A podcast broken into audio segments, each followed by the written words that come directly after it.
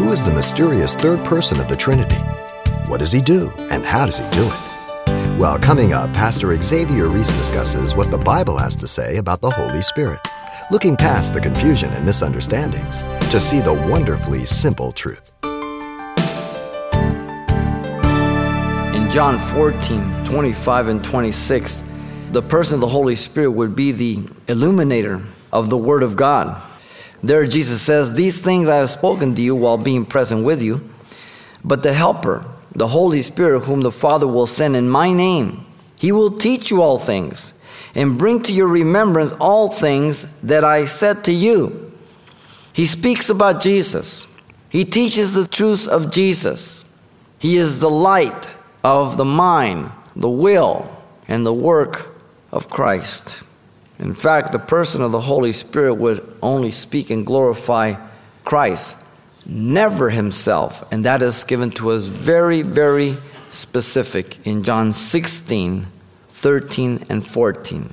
When he, the Spirit of truth, has come, he will guide you into all truth, for he will not speak of his own authority, but whatever he hears, he will speak, and he will tell you things to come. He will glorify me for he will take what is mine and declare it to you. So he doesn't speak of himself, he speaks of Christ, he glorifies Christ, he never contradicts Christ.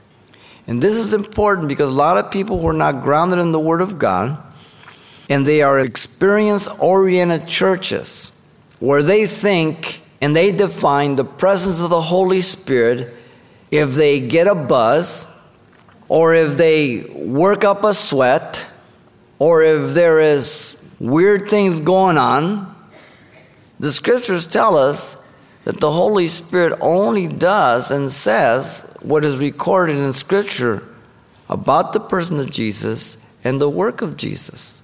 And when people start doing things that contradict what the scriptures say, people are wrong. God's not going to do anything to contradict His word. When people tell me that the Holy Spirit makes them faint and quiver on the ground like a worm, I know it's not of the Lord. First of all, we don't find that experience in Scripture. The only people I find, quote, quote, slain in the Spirit were Ananias and Sapphira, and they never got up. Now, can God come upon you in such a way that you would feel faint? Absolutely.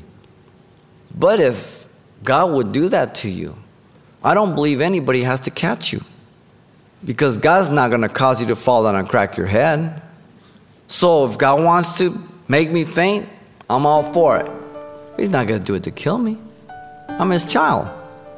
But my experience must be verified by the scriptures, not beyond them, not by what is the latest thing going on in the Christian circus, but what is scriptural. You've been listening to Simple Truths with Pastor Xavier Reese, a daily devotional of the enriching and precious truths found in God's Word. We're glad you've joined us and want to mention that today's message, as always, is available on CD for anyone who gets in touch. To make your request, give us a call at 800 651 8352. That's 800 651 8352 or write us at Simple Truths, 2200 East Colorado Boulevard, Pasadena, California 91107. Or visit our website, calvarychapelpasadena.com.